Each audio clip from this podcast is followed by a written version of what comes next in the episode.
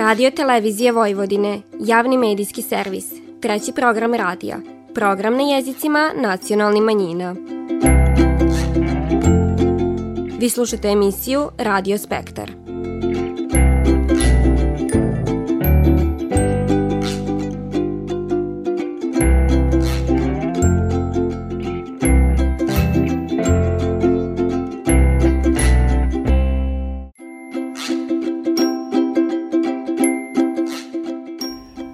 Pozdrav poštovani slušalci, vi pratite program na bunjevačkom jeziku. Kraj januara i početak februara u Bunjevačkoj zajednici ove godine proće u znaku obilužavanja nacionalnog praznika Bunjevaca, Dana Velikog prela. Tim povodom u našoj današnjoj emisiji donosimo najave prela u Subatici i Bajmaku. Iz Sombora nam stiže pripobitka o pobjedniku brzog slikanja na nivou države, Danijelu Peršiću, s kojim je divanila koleginica Ružica Barčatić. Na kraju današnje emisije donosimo i priporuke poljoprivredne stručne službe u Subatici kad je riječ o prihrani zemljišta pod ozivim strninama.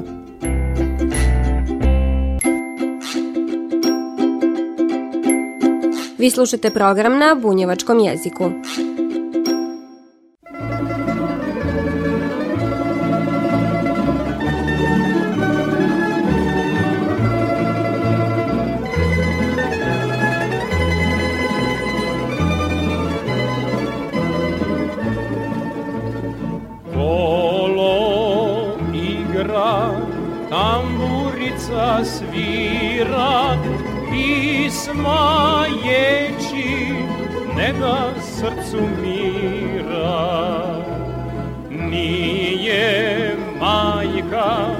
Rodila junaka Ko bunjevca pakog veseljaka. Veseli se, svakomu se divi Nek se znade da bunjevac živi. Kolo igra svakomu se divi nek se znade da bunjevac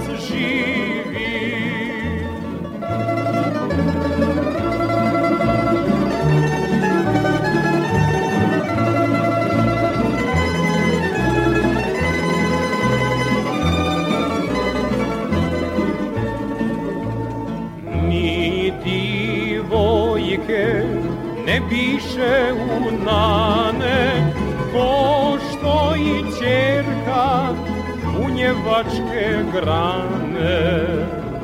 Svilu nosi a zlatom se krasi crne oči crne su joj vlasi.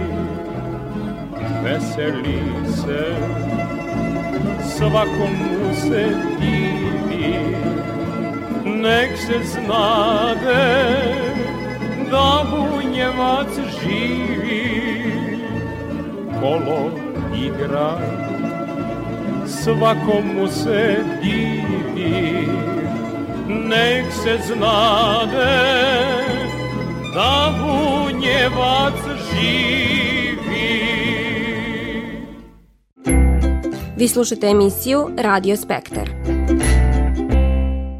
Osnivanjem Nacionalnog savita Bunjevačke nacionalne manjine 2. februar, dan kad je 1879. godine održano prvo veliko prelo, datum je koji je proglašen jednim od četiri nacionalna praznika Bunjevačke zajednice. Tradicionalno okupljanje tim povodom zakazano je i ove godine, te će dan velikog prela biti ubilužen u petak, 2. februara. U namiri da izađu u susret svim zainteresovanim gostima, Bunjevački nacionalni savjet ove godine prelo organizuje u sali Zora Zorica u Subatici. Više o programu prela od predsjednice Bunjevačkog nacionalnog savjeta Suzane Konjundžić-Ostojić. Promijenili smo prostor nakon više od deset godina, ovaj put, što se kaže na osnovu iskustva od Lane, da je jako puno ljudi ostalo bez karata, da su bili prilično tužni što nisu uspjeli ovaj, doći. Mi smo sad promijenili prostor koji je za 100 mista veći, dakle to je u pitanju sala Zorica. Tako da nadam se da svi oni koji, koji su zainteresovani, koji budu želili da kupe karte, da će to i uspjeti. A, trudili smo se da promenimo one stvari za koje su nam ukazivali gosti od ranijih godina, šta je ono što bi želeli, dakle meni će biti mnogo tradicionalniji u smislu samog sadržaja, jel, ovaj, krumpirače, danas je teško naći ljude koji prave ovaj, redovnu krvavicu, pa redovnu divenicu, ali smo se zaista potrudili i bit će upravo tako. A, program je tradicionalan, dakle izbor najljepše preljske pisme, najljepše prelje, tradicionalna tombola, a, nagrada ne tradicionalna, zato što se u zimu dobije litovanje. A, tili smo malo možda da, da pobignemo od televizora, od raznih nekih drugih stvari i mislimo da otići se odmoriti, da je to jako dobra stvar. I eto, to će biti prva, prva nagrada tombole, a i ostale, ostale će koji uvijek svake godine biti interesantne. Prelo, ko prilika za okupljanje, uzdruženje i divan, i ovog puta bit će ispunjeno tradicionalnim melodijama. Orkestar je Rujna Zora. Oni su se ne jedan put pokazali kao stvarno pravi majstori muzike i da zabave ljude. A, biće koliko za sad vidimo dosta gostivi koji pamte još onaj muzički a, dio koji se odnosio na, na rock, na pop i tako dalje, a oni sviraju jako dobro i to, osim naravno bunjevačke narodne muzike. Tako da ja virujem da, da će to biti jedno lipo veče kad će se ljudi ovaj, proveseliti i da kažemo da naš običaj prelo datira još iz stari vremena, dakle kad smo bili, što se kaže, u našoj postojbini, pa smo ga čuvali ovde na ovim prostorima, pa evo sve do danas kad smo povezani mobilnim telefonima, internetom, kad smo nekako svi blizu, opet daleko jedni od drugi, ja vjerujem da će to biti veče kad će ljudi manje posezati za telefonom. Tradicija prela podrazumiva i proglašenje najljepše preljske pisme i najljepše prelje. Tim povodom Nacionalni savjet Bunjevačke nacionalne manjine je i ove godine raspisao konkurse. Za izbor najljepše preljske pisme zainteresovani se mogu prijaviti putom pošte, slanjom zatvorene koverte s tekstom pisme, potpisane šifrom, dok se u posebnoj koverti uz šifru navode ime autora i broj telefona. Za izbor najljepše prelje Velikog bunjevačkog prela 2024. kandidatkinje šalju pismene prijave koje sadrže ime i prizime, adresu, godinu rođenja, zanimanje, broj telefona i kratku biografiju do po strane teksta. Prijave za izbor najljepše preljske pisme treba slati na adresu Centar za kulturu Bunjevaca, trg Cara Jovana Nenada, 15 kroz 5, 24.000 Subatica, dok se prijave za najljepšu prelju mogu poslati i na mail adresu centar za kulturu bunjevaca at gmail.com. Rok za podnošenje prijava je petak, 26. januar. Volili bi jako kad bi se na, na izboru za prelje pojavile i cure koje su učile bunjevački, koje su učile šta je to prelo i, i ovaj, znaju dosta o tom običaju. Naravno, uslov je da imaju više od 16 godina. Sve informacije o konkursima i kupovini karata mogu se dobiti u prostorijama Bunjevačkog nacionalnog savita koje se nalaze na petom spratu Otvorenog univerziteta u Subatici. Vi slušate program na bunjevačkom jeziku. Tradiciji zimske okupljanja ostaje viran i Bunjevački kulturni centar Bajmak. Naime, Bajmačko bunjevačko prelo zakazano je za 27. januar u prostorijama Kulturno-prosvetnog društva Jedinstva Ečeg u Bajmaku. Program od prijašnjih godina potvrđiva dobro druženje uz nezaobilazni meni, po kojem je Bajmačko prelo i tekako poznato. Ispred organizatora divani Branko Pokornić. Krompirača iz tepsije pečena u peći i tako ovaj vruća donijeta nastav pred naše goste. Goste ovaj će zabavljati ansambla ovaj San, a u programu imamo pripremljen kulturni sadržaj i naravno organizujemo bogatu tombolu. Nadamo se da ćemo biti dobri domaćini kao i uvek. Sve goste i ovaj sve one koji nas znaju i prate očekujemo i ovaj bićemo u funkciji njih da ih zabavimo da se malo družimo i da ovaj na neki način ponesu lepi, dobre utiske iz Bajmaka. Okupljanja izmed Božića i Korizme, odnosno prela, dio su specifičnosti naroda s ovih prostora, a sve u cilju čuvanja običaja. Tradicionalna večera i muzika upotpunjava je doživljaj kadgodeške prela, koja nastavljaju živjeti i u savremeno doba.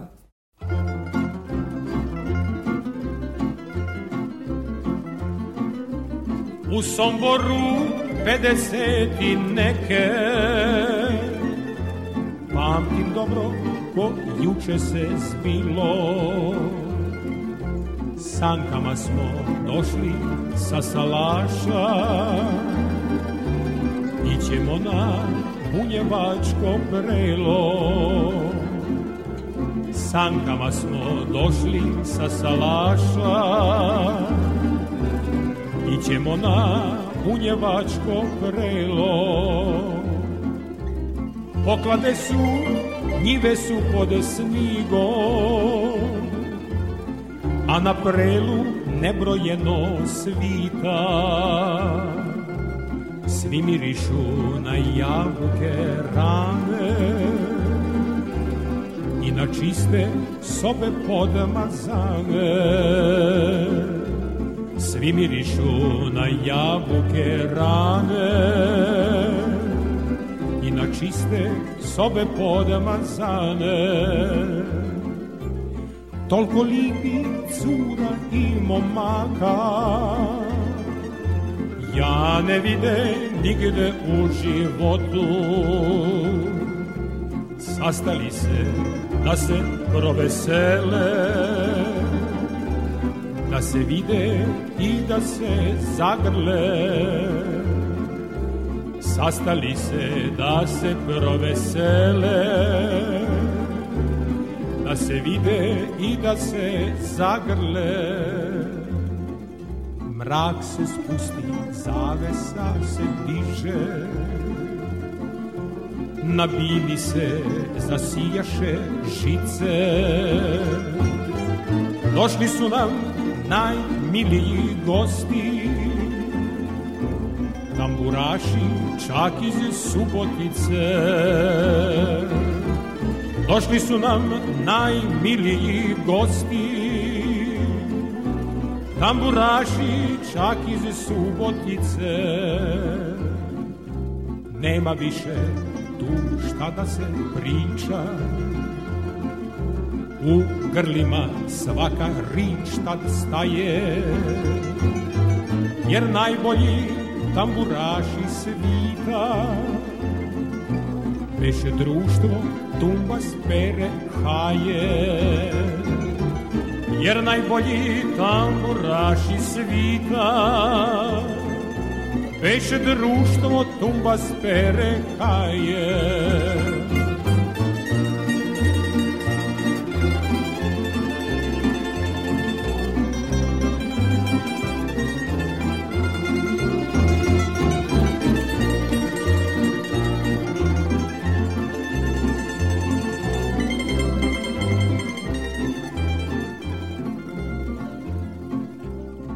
Zaigraše divojke i momci.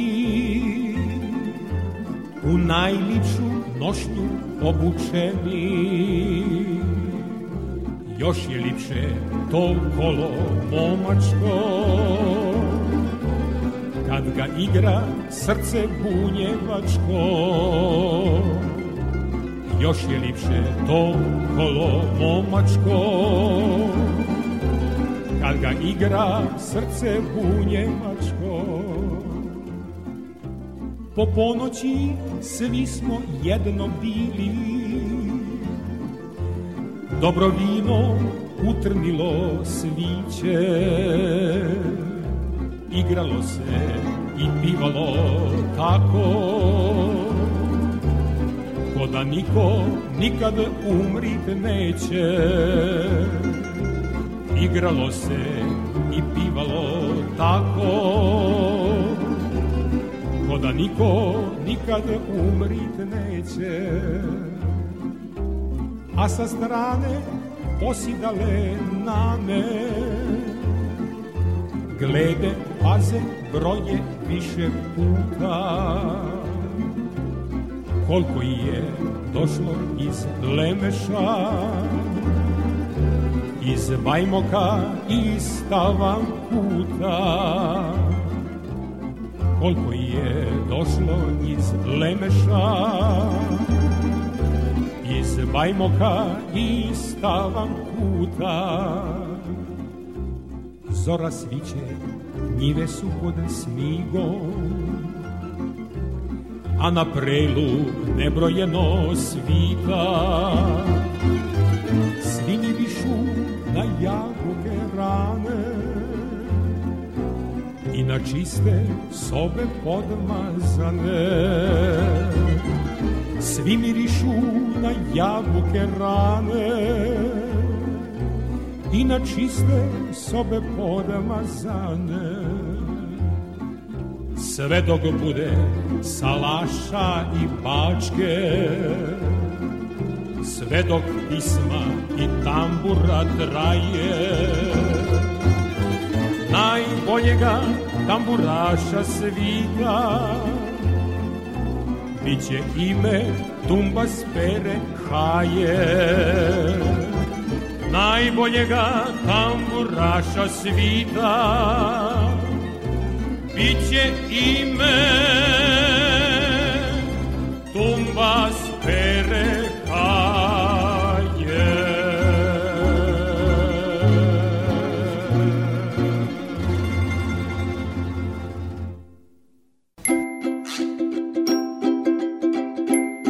Vi slušate program na bunjevačkom jeziku.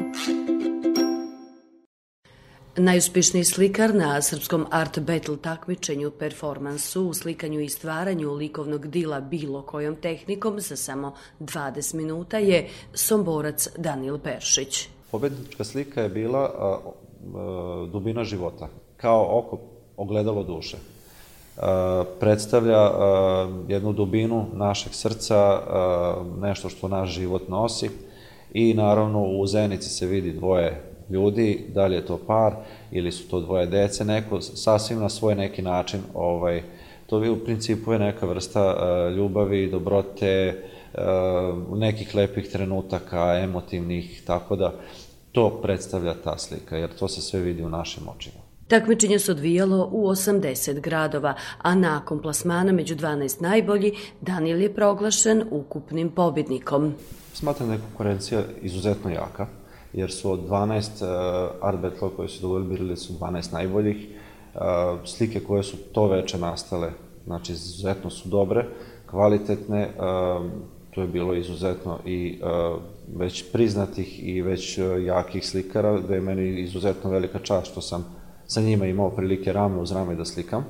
Može da se uradi raznim tematika. Neki slikari izuzetno uspešno urade i pejzaže i portret, evo ja konkretno radim konjsku glavu sa abstraktnom pozadinom na moj način, tehnika akrilulja kombinacija, evo radimo oko. Um, izazov je sada da probam da uradim arhitekturu, pošto arhitekturu jako volim da radim i prosto bih želeo da probam da li ja to mogu za 20 minuta da uradim. U svom umetničkom stasanju Daniel se radosića svojim mentora, slikara Miloša Pejovića i Pavla Blesića. Um, ono što su oni kao pedagozi ovaj, napravili jeste da nisu vršili uticaj uh, šta ću ja da stvaram, nisu mi govorili koju tematiku da stvaram, ali tehničke stvari su me izuzetno naučili. Čika Paja je ovaj, onako jedan uh, izuzetan i specifičan čovek, gde uvek smo, dok smo provodili neko vreme, zajedno izbijali šale, pričali smo o likovnim delima raznim, pričao sam koliko je važno i da li je važno, pitao sam ga, za njegovo konkretno mišljenje da li je to potrebna škola, da li je potrebno, on je rekao ako imaš zaista da, i ako ga razvijaš, ti možeš da napraviš čuda. Do godine u Sjedinjenim američkim državama biće održano svitsko takmičenje u Art Battle, gdje će Daniel Peršić predstavljati Srbiju. Vi slušate program na bunjevačkom jeziku. Ne može se uhvatiti senka.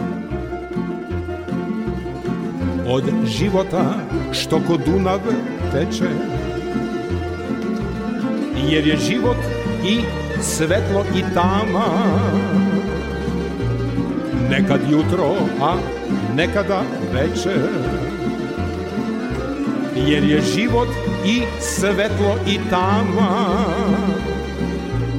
Nekom jutro, a nekome večer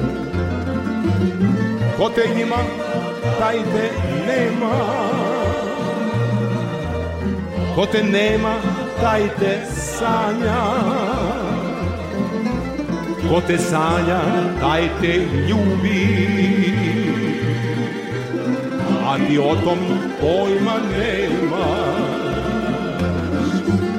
Ko te ima, taj te nema. Ko te nema, taj te sanja. Ko te sanja, taj te ljubi. A ti o tom pojma nema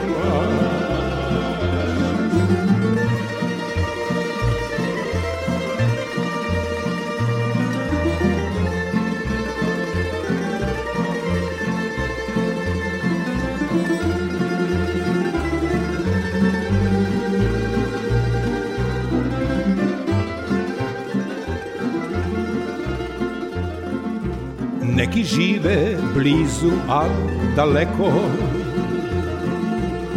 Kao kamen ne mogu se maći. I kad se za ruke drže stalno U mraku se ne mogu pronaći. I kad se za ruke drže stalno U mraku se ne mogu dotaći Ko te ima, taj te nema. Ko te nema, taj te sanja. Ko te sanja, taj te ljubi. A ti o tom pojma nemaš. Ko te ima, taj te nema te nema, taj te sanja. Ko te sanja, taj te ljubi. A ti o tom pojma nemaš Al dotaknu se linije života. Dve sudbine kao jedna traju. Ili se dirnu, ili se ne dodirnu Al jedna za drugu dobro znaju Ili se dirnu, ili se ne dodirnu Ali jedna za drugu dobro znaju Ko te njima, taj te nema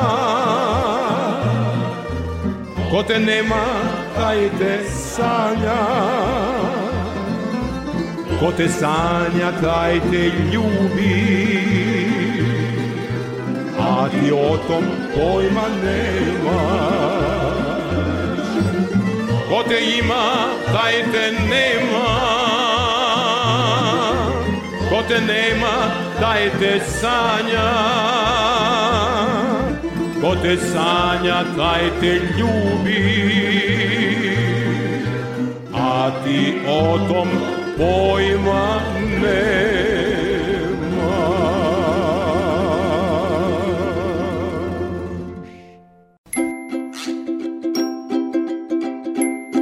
Vi slušate program na bunjevačkom jeziku.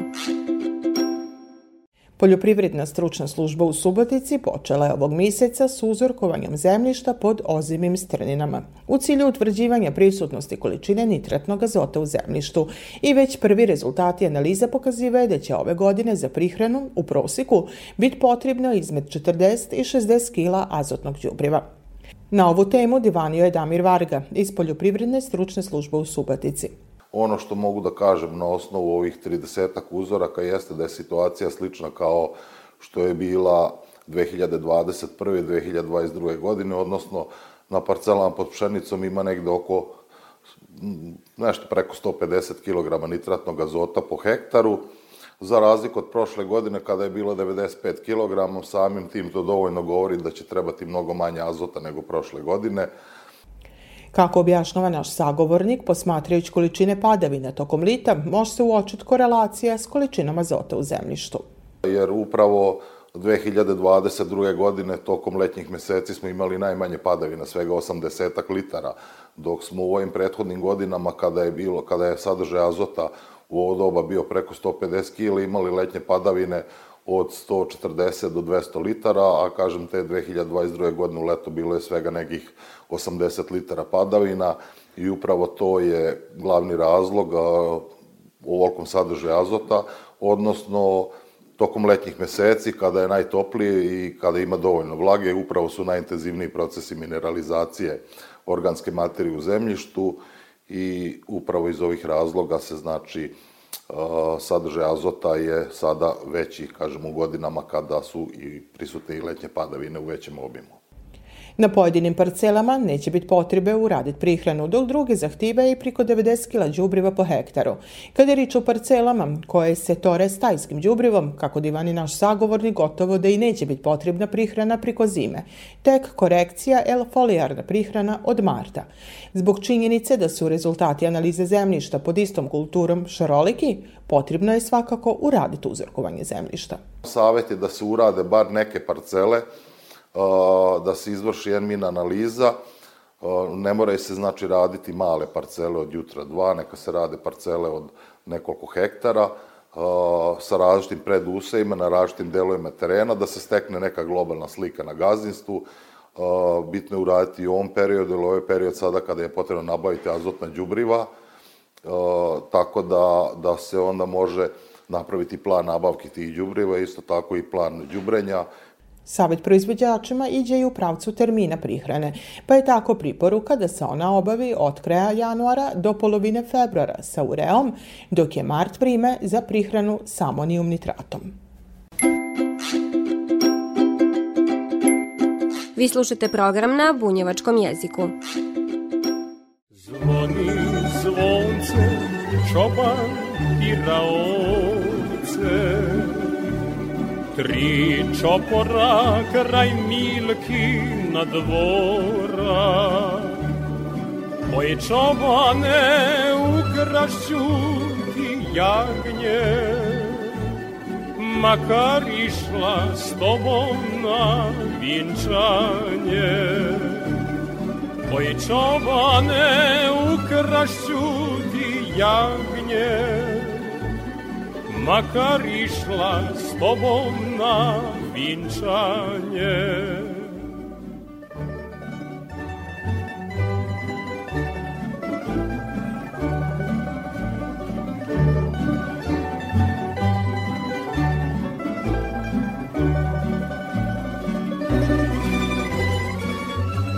Poštovani slušalci, slušajte nas svakog petka od 14 sati i 15 minuta na radio talasima 100 MHz, trećeg programa radija Radio Televizije Vojvodine. Ovo izdanje je za vas pripravila i kroz emisiju vas vodila Nataša Stantić. Do slušanja kroz nedelju dana, svako dobro i s Bogom. Kiša pada, a šta ćemo sada? Nas trojica, jedna kabanica, kabanica u četiri pole. Zagrli me, slatko lane moje, kabanica u četiri pole. Zagrli me, slatko lane moje, Milanane, podaj me za diku. Mamu kuća bila u šljiviku. Milanane, podaj me za lane, Mamu kuća bila sva od slame Milanane, podaj me za lane mamu kuća bila sva od slame.